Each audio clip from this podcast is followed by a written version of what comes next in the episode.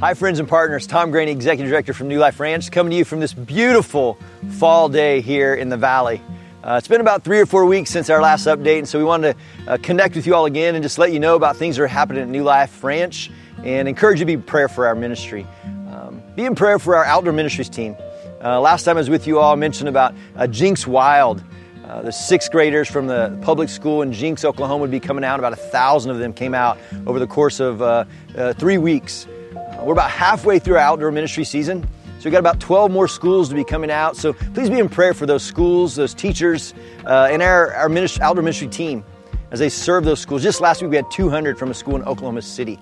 So be in prayer for them as we get these kids out in creation and they have a chance to interact with God's creation and His Word. And as they interact with that and the gospel of Jesus Christ, their lives can be transformed for eternity. So please be in prayer for them. Also, our community ministry team. About halfway through this semester of mentoring with community ministry kids. There's about 70 of those kids, and they're meeting every day, Monday through Thursday, throughout the week. So please be in prayer for those local kids and their mentors. Again, we have about 70 of them and 70 mentors that are meeting with them every week, doing different activities here at camp with the purpose of building a relationship with them. So that they can begin to understand the love of Christ even more in their lives. So please be in prayer for our community ministries team, those mentors, and those kids. They're going through difficult situations, a lot of broken homes, a lot of homes that maybe they're not even living with mom and dad, but it's grandparents they're living with. One parent's in jail, the other's not even around.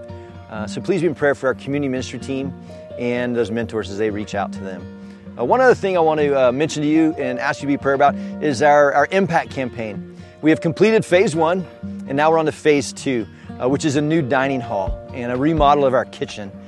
We need your support. We're about halfway there in raising the funds for that.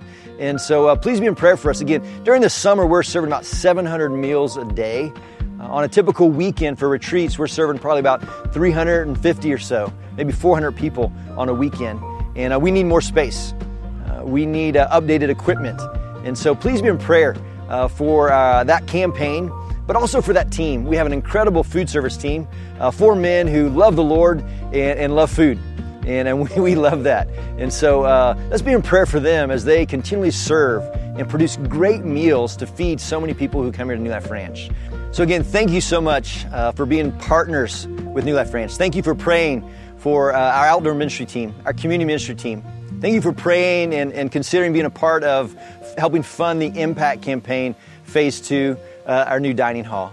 We thank you for that, and we need your prayers as a ministry. Again, if you'd like to share this, please do, so others can be in prayer and know what's happening at New Life Ranch right now. Thank you so much for your support, and have a great fall. Bye.